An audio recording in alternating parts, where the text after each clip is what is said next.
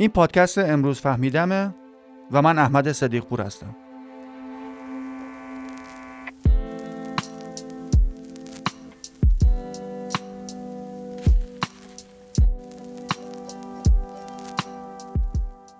توی قسمت قبل یه مرور اجمالی روی دوران کودکی داشتیم و با هم دیدیم که فقط با خودخواهی تونستیم زنده بمونیم. و وقتی یواش یواش وارد اجتماع همسالان شدیم مفهوم آینده و خود آینده رو متوجه شدیم یه جاهایی توی همون دوران کودکی آروم آروم به این نتیجه رسیدیم که اگر بخوایم در اجتماع همسالان پذیرفته بشیم باید از بعضی تکانه های لحظه‌ای خودمون چشپوشی کنیم تا در آینده هم بتونیم بازی کنیم و روابط اجتماعی داشته باشیم. هرچند 10 تا 15 درصد بچه ها با این مفهوم درست کنار نمیان و می‌بینیم که چطوری توی چرخه معیوب بدرفتاری و ترچدگی اجتماعی گرفتار میشن. و تقریبا اینا همونایی هستن که بعدها همچنان هنجارها و قوانین اجتماعی رو نمی‌تونن رعایت کنن و هزینه های سنگینی پرداخت می‌کنن و جامعه هم مجبور میشه هزینه های اونا رو متحمل بشه توی این قسمت زندگی یک زن رو از دیدگاه خودخواهانه مرور می‌کنیم و قسمت بعدش هم میریم سراغ مردا هدف از این بحث اینه که به خودمون یادآوری کنیم که ارزش اصلی کجاست و اولویت هامون رو چطور باید برای زندگی بهتر بچینیم. در حالی که خیلی جوانب گسترده و دقیقی از این مفهوم توی ذهنم هست که می‌خوام بازگو کنم ولی فعلا به این دو سه قسمت بسنده می‌کنیم تا بعدها ببینیم اگر لازم شد دوباره بیشتر مسئله رو توضیح میدم. پس این قسمت از پادکست امروز فهمیدم با هم می‌فهمیم که یک زن چطور باید اولویت اول و آخرش در زندگی خودش و بهزیستن خودش باشه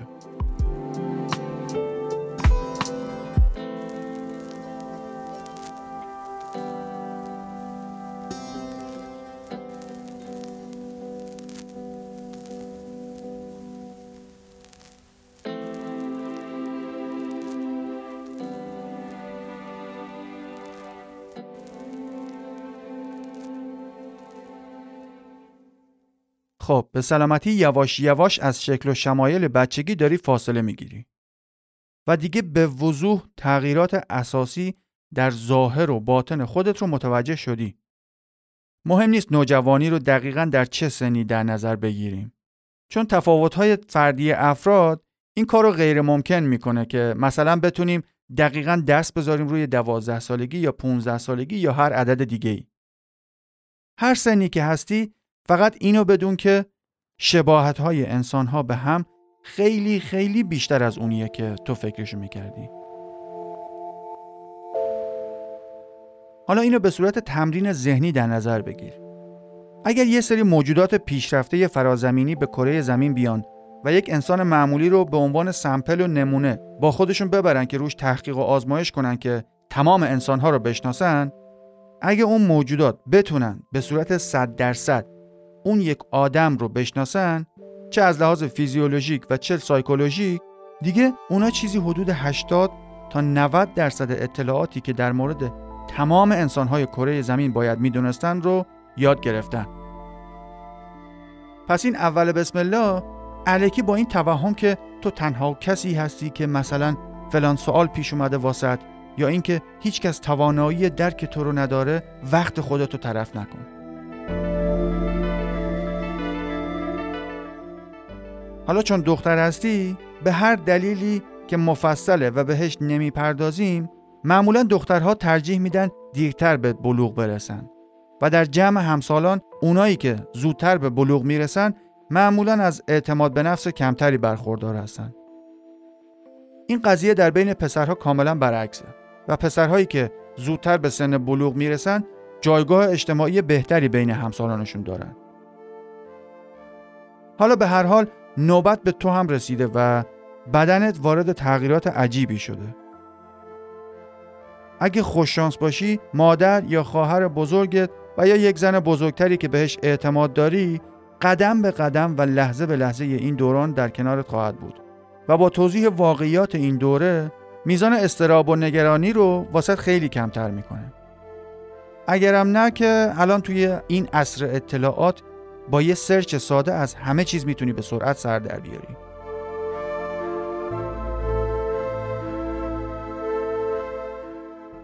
دیگه الان می‌تونی این نکته اصلی رو متوجه بشی که از وقتی که توی رحم مادرت بودی و جنسیتت مشخص شد که قرار زن به دنیا بیایی همونجا توی تختانهای ریزت هزاران تخمک قرار گرفتن. و دیگه این تعداد تخمک همونایی هستن که تا آخر عمرت قرار باهاشون سر کنی کار این تخمک ها چیه؟ روال اینه که وقتی به یه درجه از رشد فیزیکی رسیدی که از لحاظ فنی توانایی پرورش یه انسان دیگه توی بدن خودت رو داشته باشی اون تخمک های انبار شده در تختانهات هر ماه یه دونشون از تختانهای چپ و راستت به سمت رحم رها میشن و اگر اونجا با اسپرمی برخورد کردن دیگه باردار میشی و بقیه ماجرا. پس به عبارت دیگه بلوغ برای تو اون دوره ای هست که تختانهای تو به صورت ماهیانه شروع به رهاسازی تخمک در رحم می‌کنن. و اگر اون تخمک های رها شده با اسپرمی جفت و جور نشدن در آخر اون ماه اون میزان آماده سازی دیواره رحم برای میزبانی تخریب میشه و به صورت خونریزی متوجه میشی که این ماه هم دو تخمک دیگه حروم شدن. یادت باشه تخمک های جدید تولید نمیشن. فقط ماه به ماه از انبار هر تختان یه دونه رها میشه.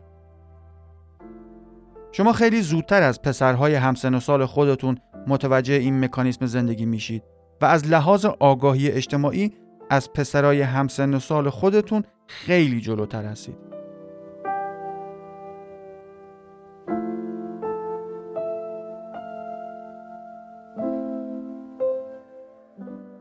تا همین 60 70 سال پیش روال این بوده که زن خیلی در مقابل جفتگیری و سکس محافظ کارانه عمل می‌کرده. چون چند دقیقه بی احتیاطی کافی بوده که باردار بشه و معلوم نبوده در آینده چطور می‌خواسته توی این دنیای بیدر و پیکر از خودش و یه بچه محافظت کنه.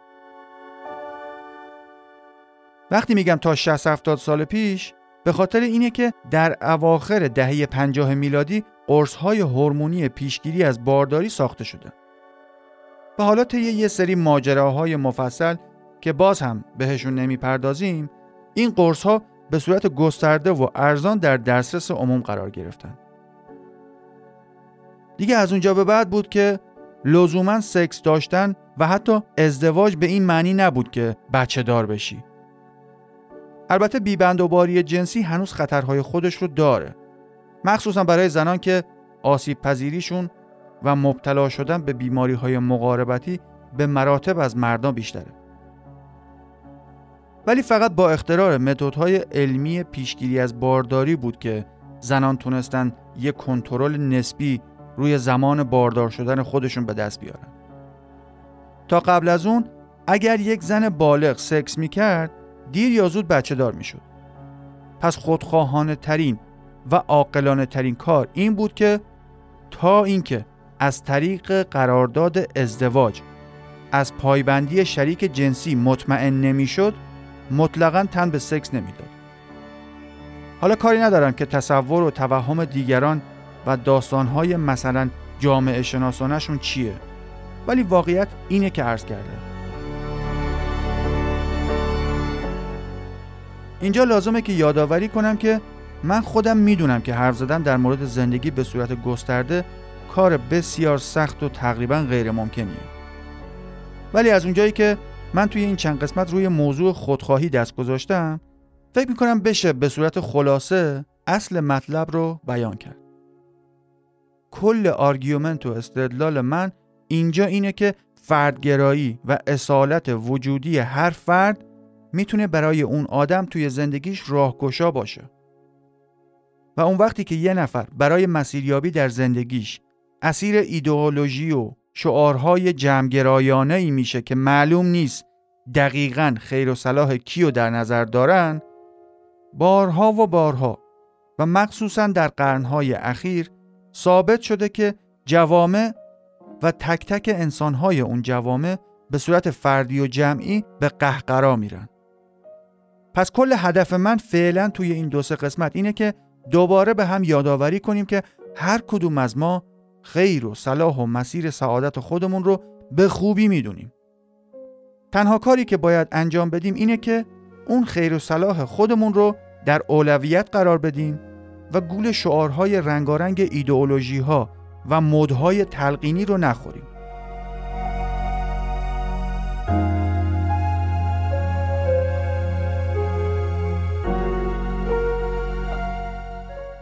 نمی‌دونم چقدر به آموزه های مذهبی و سنتی جامعه ای که توش زندگی می‌کنی اعتماد و اعتقاد داری. ولی اگر تناقضی بین ارزش های خودت و ارزش های سنتی و مذهبی جامعه حس نمی کنی و هرچی بزرگتر میشی و میری جلو متوجه میشی که نقشه راه زندگی و خوشبختی رو مذهب و سنت جامعت واسط مهیا کرده که خوش به حالت. جدی میگم واقعا خوششانسی که لزومی نمی‌بینی که توی رفتار و باورهات تغییر خاصی بدی. چون در هر صورت هر مذهب و سنتی مجموعه ای از یه سری دستورات و توصیه هاست که توسط نسل های متعدد از صدها سال پیش امتحان شدن و حداقل می‌دونیم که روش زندگی سنتی و حالا به طبع اون مذهبی یه سری تعریف هایی برای جایگاه زن به صورت فردی و اجتماعی و خانوادگی داره.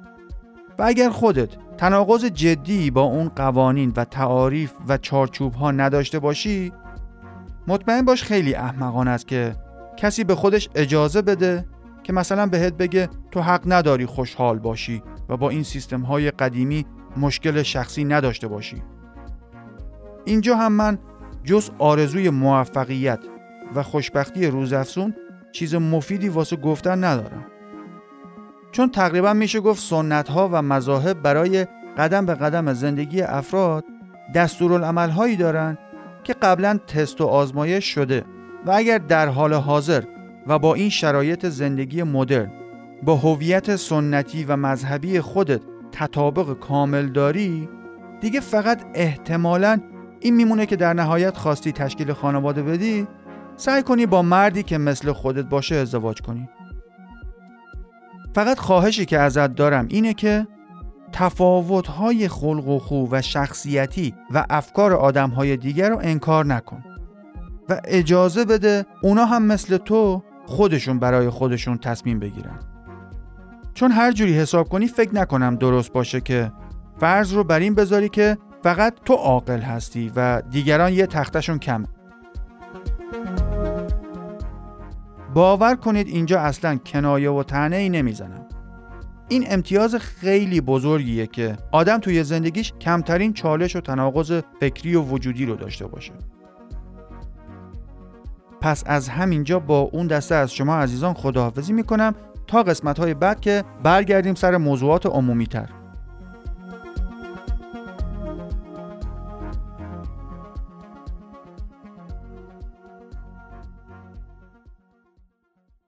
حالا دیگه مخاطبان من خانم هایی هستن که توی زندگی نقش ها و ارزش های متفاوتی رو دنبال می‌کنن و به عنوان یک زن جوان مدرن یا غیر سنتی یا کنجکاو یا پرسشگر یا هر چیزی که خود دوست داری اسمشو بذاری می‌خوان بدونن که آیا می‌تونن با توجه به پیام کلی عرایز بنده و صرفا با خودخواهی هم از خودشون توی این دنیا مواظبت کنن؟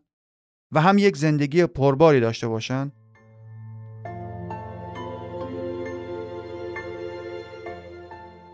مهمترین چیزی که فکر زنان جوان رو به خودش مشغول می‌کنه بحث ظاهر و زیباییه. یعنی به محض اینکه واسط جا افتاد که زن هستی به صورت برنامه ریزی شده ژنتیکی و بخشی هم فرهنگی بیشتر ذهن درگیر این میشه که توی حرم زیبایی جایگاه تو کجاست. آیا جزو خوشگل ترین ها و جذاب ترین ها هستی و قرعه ژنتیک ظاهری به نامت خورده یا نه؟ اینجا امیدوارم با آموزش و احاطه کردن خودت با آدمای عاقل هر چه زودتر به این واقعیت ها واقف بشی. یک زیبایی موضوع و مقوله زیستشناسیه که حالا ترجیحات فردی در تعریف زیبایی تاثیر کمتری دارن.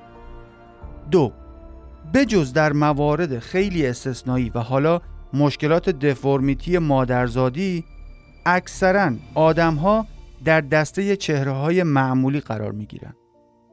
و دیگه ثابت شده که اکثر انسان ها چهره های نرمال و معمولی رو زیباتر می دونن. دیگه حالا کاری ندارم توی اون زمانی که داری اینو میشنوی تبلیغات و رقابت غیر ضروری چه چیزی رو مد کرده از لحاظ اندام هم باز هر کسی هر چیزی بهتون گفته رو کاری نداره. ولی دیگه این از روز روشنتره که به صورت غریزی و طبیعی مردا اونقدر که ممکنه بهت القا شده باشه نکته سنج نیستن. و تنها چیزی که می‌دونیم اینه که در مقیاس مشترک جهانی مردان به صورت متوسط در مورد اندام زن ترجیح میدن که یه خورده دور کمر زن از اندازه دور لگنش کمتر باشه. این ترجیح رو در زنان توی عرض شونه های مردان می‌بینیم. و در ضمن مردان فقط به صورت غریزی به نشانه های وزن نرمال و سالم طرف اهمیت میدن. همونقدر که اضافه وزن بیمارگونه غیر جذابه کمبود وزن و لاغر بودن به اندازه این مدل های کتواک که سایزشون صفره هم غیر جذابه. این بندگان خدا برای این لاغر انتخاب میشن که نقش چوب لباسی متحرک رو داشته باشن. همه اینا رو گفتم که بدونید احتمالا علکی داری به جزئیات گیر میدی. اگر واقعا خودخواه باشی علکی واسه چشم و همچشمی خودتو به تیغ جراحی نمیسپاری. چون می‌خوام کل مبحث رو توی سه قسمت جمع کنم وارد تحقیقات این زمینه نمیشم. ولی خدایی خودت بشین حساب کن. چقدر از نارضایتی خودت از قیافه و هیکلت رو اجازه دادی از طرف جامعه بهت تحمیل بشه؟ اگر به اندازه کافی خودخواه بودی قطعا اینقدر جلوی آینه به خودتو ژن جد آبادت فوش نمی‌دادی. حالا با توجه به اینکه گفتیم بعد از پیشرفت متدهای جلوگیری از بارداری زنان حق انتخاب پیدا کردن که زمانبندی زندگیشون رو یه خورده آزادانه تر تنظیم کنند و تصمیم بگیرن که آیا می‌خوان وارد بازار کار بشن یا نه دیگه همتون می‌دونید که یه درصدی از زنان که به این متدهای پیشگیری دسترسی داشتن هم وارد بازار کار شدن و با تشویق و تبلیغ جریانهای مختلف که وقت نمیشه وارد بحثش بشیم تحصیلات عالی و کار رو بر تشکیل خانواده ترجیح دادن و ازدواج بچه دار شدن رو به تعویق انداختن. اینجا باز امیدوارم به عنوان یک زن خودخواه در مورد فیزیولوژی بدن خودت اطلاعات کافی داشته باشی. همونطور که ممکنه خودت هم خوب بدونی ارزش زن و مرد در بازار جوفیابی نمودار کاملا متفاوتی داره. مردان از سن بلوغ و حالا تقریبا 15 سالگی از کف کف ارزش بازار جوفیابی شروع می‌کنن. این داستان تا اواسط دهه دوم عمرشون ادامه داره. حالا میگیم مثلا بین 25 تا 30 سالگیشون. واسه همینه که تا جنگ و کشداری میشه یا خطری جامعه رو تهدید می‌کنه اول پسران جوان جامعه رو فدا می‌کنن. واقعیت دیگه من که تعیین نکردم. دلیلش هم اینه که مردان جوان نه درآمدی دارن نه درک اجتماعی خوبی دارن نه سوادی دارن و نه هنوز تجربه ای کسب کردن. ولی در عوض تا دلت بخواد هورمون تستوسترون دارن که به درد سرسازی و خشونت کمک می‌کنه. حالا بعدا یواش یواش با بالاتر رفتن از پله های علمی و سرمایه‌ای و تجربه‌ای جایگاهشون واسه زنان جذابتر میشه. حالا بعدها در مورد این موضوع که زن انتخاب کننده و تعیین کننده مسیر تکامل بوده و هست برنامه جداگونه تهیه می‌کنم.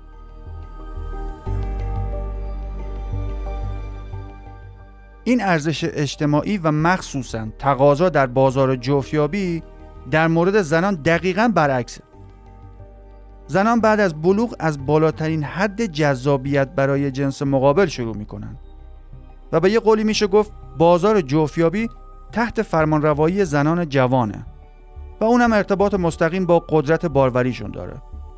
تا اینجاش هم که چشم غیب گفتم. ولی یه نکته زیستشناسی و اجتماعی هست که ممکنه بعضی زنان جوان بهش توجه کافی نداشته باشن. و اون اینه که باروری یک زن تا یک سن خاصی در اوجه و بعد از حالا تقریبا حدود 35 سالگی قدرت و کیفیت باروری زن و خود به خود به صورت طبیعی جذابیت ایشون هم رو به افول میره. یعنی زنان یه جوری باید برنامه ریزی و اولویت بندی کنن که تا حول و حوش سی سالگی یک مرد با کیفیت رو انتخاب کرده باشن و ازدواج کرده باشن که اون خانم با خیال راحت بتونه از 50 درصد ژنهای آقا استفاده کنه و بچه دار بشه. و کم و بیش هم مطمئن باشه که یه مرد مسئولیت پذیر و با کیفیت رو انتخاب کرده. که چند وقت بعد بامبول در نیاره و به باد بیمسئولیتی بره. می‌دونم. زن بودن در دنیای معاصر اینجاش خیلی پیچیده میشه. بیاین دوباره خیلی ساده یه سری موضوعات اصلی که پیش روی یک زن جوان قرار دارن رو بررسی کنیم و ببینیم که با تکیه بر منافع شخصی اون زن می‌تونه تصمیمات مهم زندگی خودش رو بگیره. البته با این پیشفرض که توی یک جامعه آزاد زندگی می‌کنه. خب گفتیم که تو به عنوان یک زن تازه بالغ به خوبی متوجه این هستی که در بازار جفتیابی از بالاترین سطح تقاضا شروع می‌کنی. و میخوایی ببینی در کل چه سیاست های فردی به نفع خودت هست. دو راه اصلی کلی داری. تسلیم و پیروی از انتظارات جمع یا دنبال کردن منافع شخصی خودت. اینو هم باید در نظر بگیریم که چه پسر و چه دختر از همون نوجوانی که می‌خواد هویت خودش رو پیدا کنه با این دوراهی مواجه میشه. همونطور که توی قسمت قبل گفتم ما از و تولد خودخواه به دنیا میاییم. و با خودخواهی بوده که جون سالم به در بردیم و حالا از لحاظ ظاهری شبیه بزرگسالان شدیم. ولی حالا در جستجوی هویت خودمون بسته به اینکه توی چه نوع جامعه ای تربیت شده باشیم ممکنه بین اولویت بندی اصالت فردی خودمون و آرمانهای ایدئولوژیک اجتماع دچار سردرگمی بشیم. کمی قبلتر هم گفتیم که اجتماع سنتی و مذهبی یا توی پرانتز ایدئولوژیک یه سری نرم ها و باید و نباید هایی برای هر جنس در هر سنی مشخص کرده.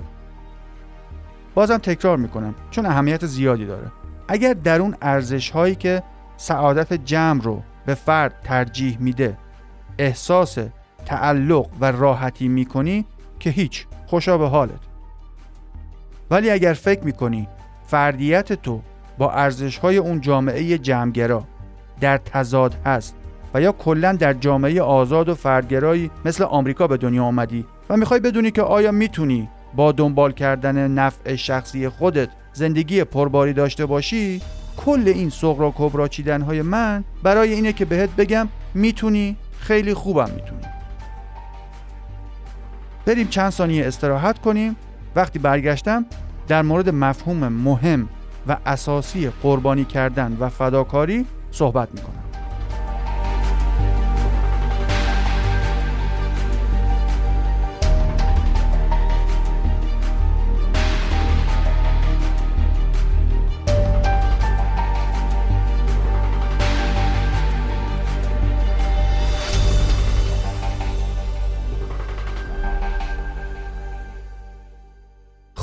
اینجا دیگه باید مفهوم قربانی کردن در دنیای مدرن رو تعریف کنیم.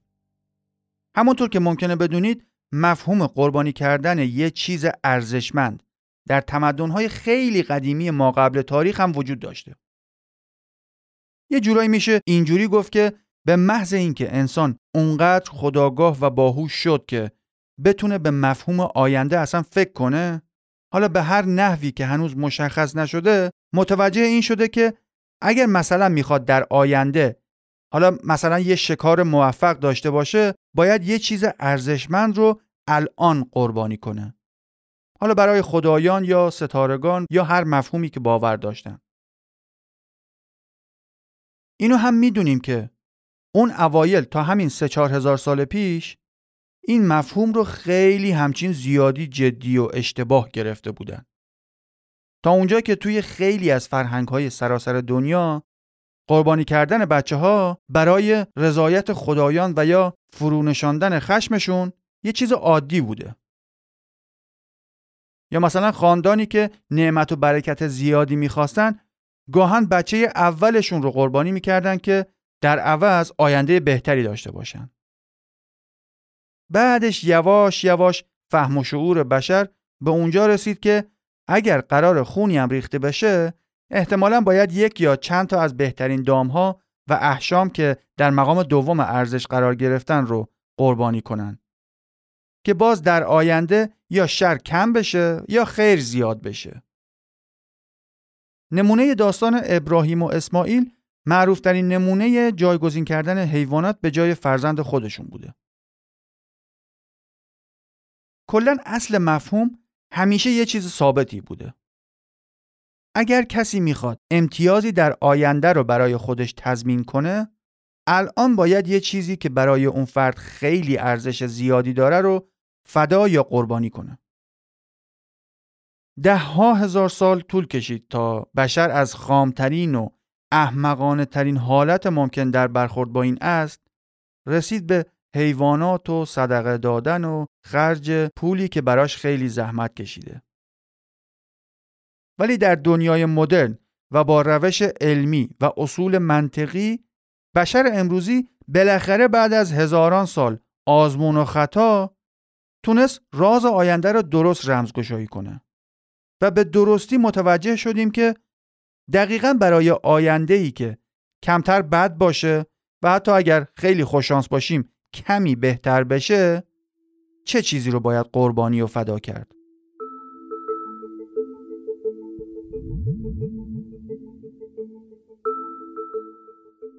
خانم های عزیز بشر امروزی که تمدنی به این عظمت رو به وجود آورده بالاخره متوجه شده که برای تضمین آینده بهتر فقط باید خودش رو قربانی کنه. حالا نه اینکه گوش تا گوش سر خودش رو ببره. نه بابا این کار خیلی درد داره و اصلا به دردش نمیارزه. نه بشر مدرن متوجه شده که با نادیده گرفتن ایمپالس ها و قربانی کردن امیال لحظه‌ای الان خودش می‌تونه یه آینده بهتری رو برای خودش برنامه ریزی کنه. خیلی از این موارد فداکاری خود امروز برای بهرهمندی خود آینده بین زنان و مردم مشترکن. اینجا و توی این قسمت فقط به اون مواردی اشاره می‌کنم که به نظر من ممکنه بیشتر در مورد زنان صادق باشه. نگران نباشید. قسمت بعد خدمت آقایونم می‌رسم.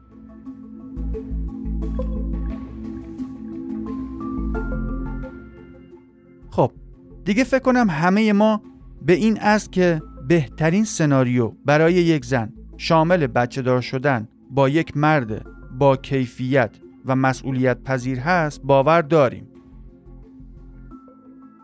جان یه تعداد معدودی هستن که فکر می‌کنن هیچ وقت نمی‌خوان بچه دار بشن. خب این یه توهمه که تعداد خیلی کمی حالا تحت تاثیر ایدئولوژی پست مدرنیسم ضد علم ضد زن ضد انسان از این ور ور میشنون. ولی واقعیت اینه که این دختران جوان اگر خودخواه باشن و علکی شعارهای دیگران رو توتیوار تکرار نکنن می‌تونن منصفانه به این نتیجه برسن که بجز یه سری استثناءات از یه سنی به بعد بدون داشتن فرزند زندگی انسان دچار بحران معنوی شدیدی میشه. و حالا برای اینکه مادر خوبی باشن باید به خاطر خودشون درس بخونن. چون دیگه مطالعات نشون داده که مادر بی سواد و یا کم سواد از نظر آماری احتمالش خیلی بیشتره که فرزندان بزهکار و ناسازگار تحویل جامعه بده. حالا اینجا اگر ایدئولوژی و ارزش های تحمیلی دیگران به اون دختر خانم تحمیل کنن که درس نخونه و سواد و آگاهی خودش رو بالا نبره اون دختر خانم باید چیکار کنه؟ آفرین. باید خودخواهی پیشه کنه. اگر یک دختر نوجوان واقعا خودخواه باشه جو فمینیست های پست مدرنیست که اساسا مخالف ازدواج و مفهوم خانواده هستن اونو تحت تاثیر قرار نمیدن. اگر یک دختر جوان باهوش و خودخواه باشه دیگه خودش می‌دونه که چجوری باید توی بازار جفتیابی و ازدواج به قول معروف کالای ازدواج باشه. یه دختر خودخواه جو موجهای متعدد شبکه های اجتماعی روش تاثیر کمتری خواهد داشت. چون خودش می‌دونه که هیچ مرد مسئولیت پذیر با کیفیتی با دیدن یک خانم حالا نمایشی و آسون با خودش نمیگه که آخ جون زن زندگی و مادر بچه های آیندم رو پیدا کردم. پس خیلی منطقی اون نیاز الان برای همرنگ جماعت شدن و از طرفی نیاز دیده شدن و ستایش شدن رو قربانی می‌کنه تا خود آیندهش بتونه معیار اخلاقی یک خانواده بشه. اینجا شاید بعضیا فکر کنن دارم در مورد غیرت حرف می‌زنم. ولی باید ارز کنم که این یه اصل تکاملی زیستیه که جنس نر نمی‌خواد اسپرمهاش با اسپرمهای نر دیگه رقابت کنه. واسه همینه که تعداد کم پارتنرهای یک زن قبل از ازدواج همه جای دنیا مهمه. اگر بر این باور هستی که نه خیرم دنیا عوض شده و در دنیای فرنگ اکثر مردم براشون فرقی نمی‌کنه که همسر آیندهشون بی قید و بند باشه یا نه. و طبق موزیک ویدیوهایی که دیدم و فیلم های درجه دوی هالیوودی مردان در کشورهای صنعتی اصلا براشون مهم نیست که این زنی که می‌خوان باش ازدواج کنن قبلا با نصف مردان شهر شوخی دستی داشته. نمی‌دونم. فقط اینو بگم که این یه باور اشتباه و سطحی نگرانه ایه. حالا شاید تصور شما از طبیعت انسان از نظر تکاملی و روانشناسی و حتی حیوانی از بقیه یافته های علمی معتبرتر باشه.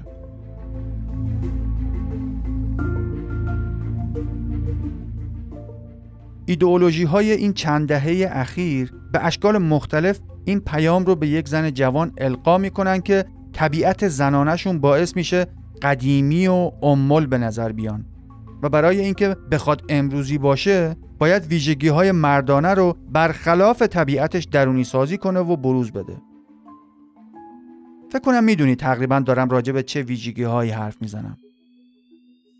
از همین مدهای جدیدی که انگار بی خیال و بی مسئولیت بودن ارزشه. و یا اینکه با مقوله سکس با استانداردهای مردانه برخورد کنن. یعنی برای اینکه کول و باحال به نظر برسن طوری رفتار کنن که انگار زن هم از انجام سکس بی قید و شرط چیزی برای از دست دادن نداره. یه جورایی انگار واقعا باورشون شده که محافظ کاری و نگاه استراتژیک زنانه به رابطه جنسی یه تفکر و طرز نگاه دماده و قدیمیه. حالا قبل از اینکه منم اینجا کلاس اخلاق باز کنم خلاصه می‌کنم. بله این خیلی خوبه که با اختراع و در دسترس بودن قرص های هورمونی ضد بارداری زنان هم فرصت این رو پیدا کردن که اگر بخوان بتونن روی زمان بارداری خودشون کنترل بیشتری داشته باشن و ادامه تحصیل بدن و شغلهای چالشی که نیازمند وقت بیشتری هستن رو دنبال کنن. ولی این دلیل نمیشه که این چیزی که اقلیتی از زنان ممکنه انتخاب کنن یهو تبدیل شده به نرم جدید. زن خودخواه امروزی به خوبی می‌تونه تشخیص بده که مدیریت زمان بچه دار شدن برای اونها خیلی پیچیده تر و حیاتی تر از مردانه. زنی که به راحتی جوگیر شعارها و تبلیغات ایدئولوژیک نمیشه از زن بودن خودش و دنبال کردن نیازها و اولویتهای خودش خجالت نمی‌کشه. الان دیگه توی کشورهایی که تمام فرصتها برای زن و مرد مساوی هستند دیگه این یه حقیقت پذیرفته شده جامعه شناختیه که اون زنانی که با لیاقت و زحمت و استعداد به رده های بالای درآمدی و شغلی و مدیریتی رسیدن دیگه نهایتا بین سی تا سی و پنج سالگی یهو آب دستشون باشه ول می‌کنن میرن دنبال اصل معنی زندگی.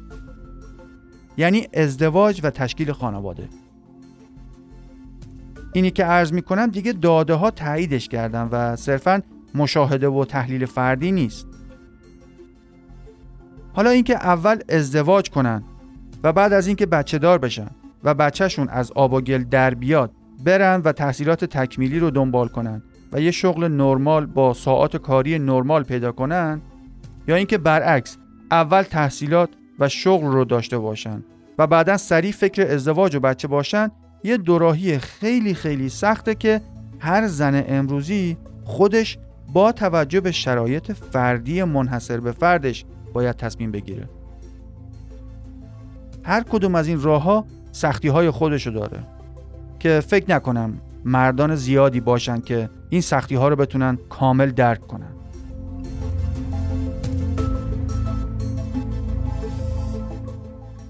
هنوز که هنوزه توی تمام دنیا هر جا که درآمد شوهر برای یک زندگی نرمال و متوسط کفایت کنه اکثریت قاطع زنان ترجیح میدن که خانه و خانواده رو مدیریت کنن و از مادر بودنشون لذت ببرن.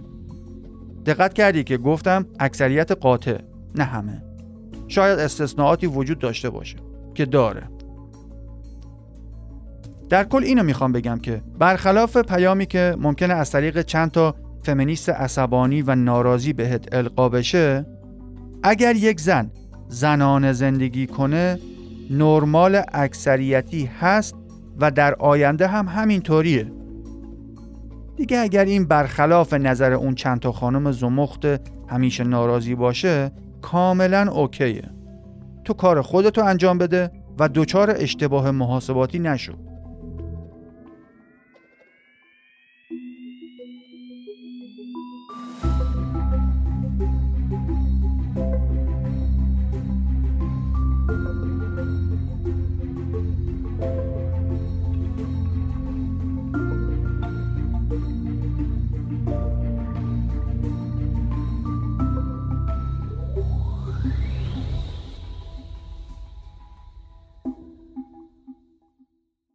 خانم های عزیز واقعا برام سخت بود در مورد زن بودن حرف بزنم.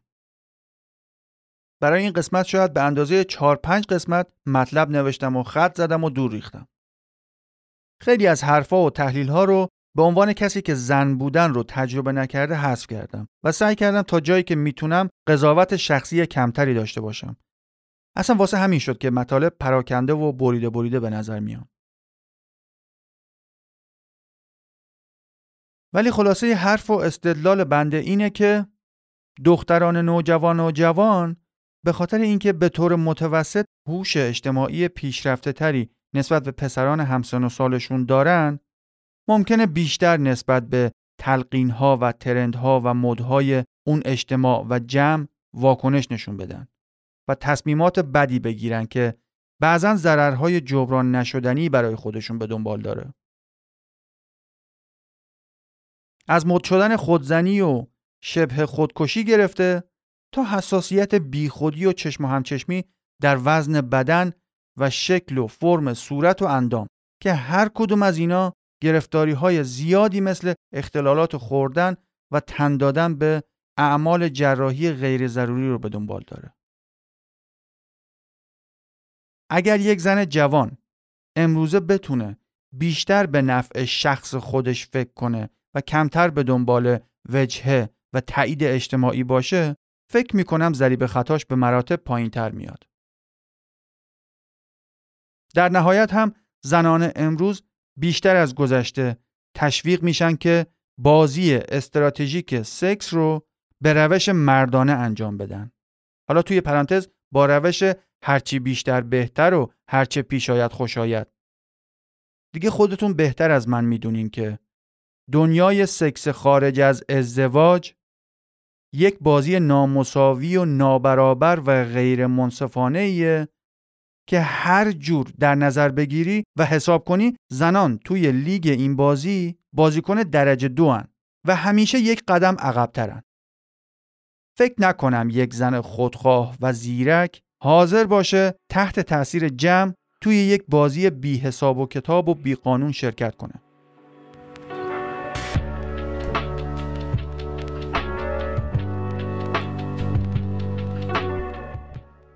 خب اینم از این بخش مزایای خودخواهی. ایشالا قسمت بعدی میریم که زندگی آقایون عزیز رو بررسی کنیم و ببینیم اگر واقعا یک مرد بخواد خودخواه باشه زندگیش به طور کلی چه فرمی خواهد داشت؟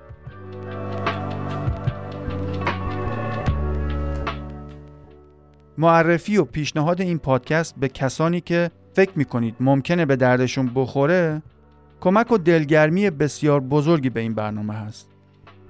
حالا حالاها با هم هستیم و امیدوارم تا سالیان سال خدمتتون برنامه ارائه بدم.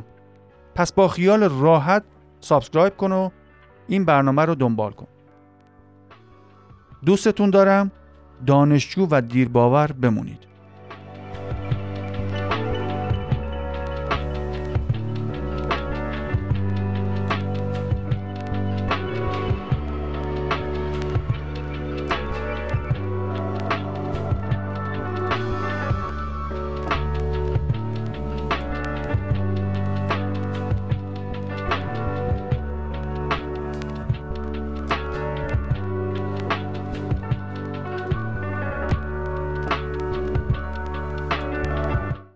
وجدان تو در واقع معیار صداقت تو در خودخواهیه. بهش با دقت گوش کن. ریچارد باک سپاس که تا آخر موندی.